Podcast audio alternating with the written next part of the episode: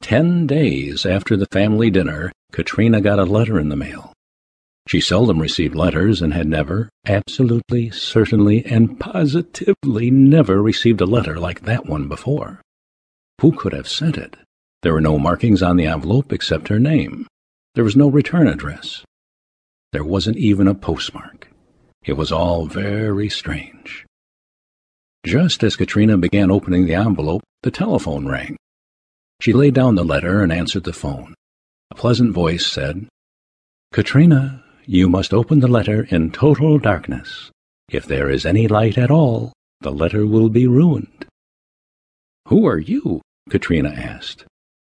I must go now, Katrina, the voice said, and that was the end of the conversation. Katrina's father asked, Who was that? I don't know, she answered. They just told me to open my letter in the dark. They said it would be ruined if I didn't. That's strange, her mother said. Katrina told her, I think that I'd better do as the voice suggested. Where can we make it completely dark?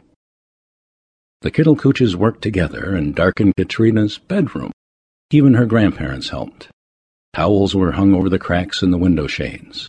Rugs were pushed against the bottom of the door. The alarm clock that had a shining dial was unplugged. They got rid of every bit of light in the room. Ready?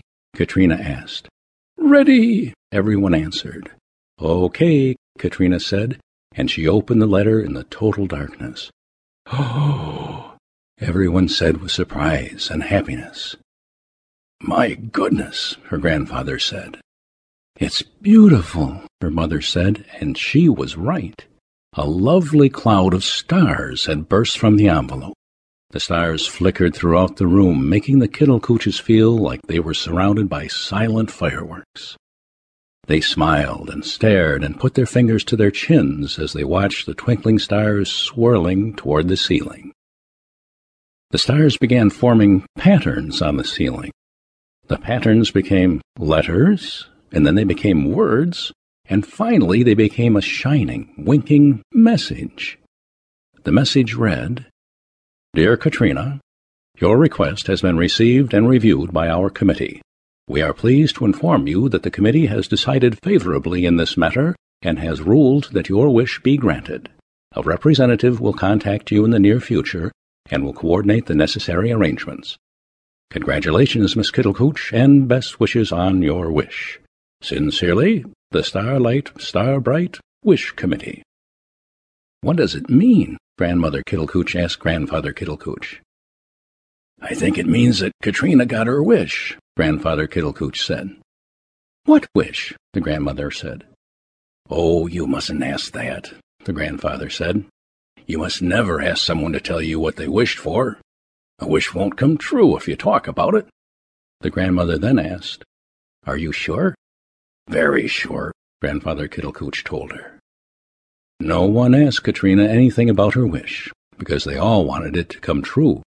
Official notice or no official notice, they didn't want to take any chances.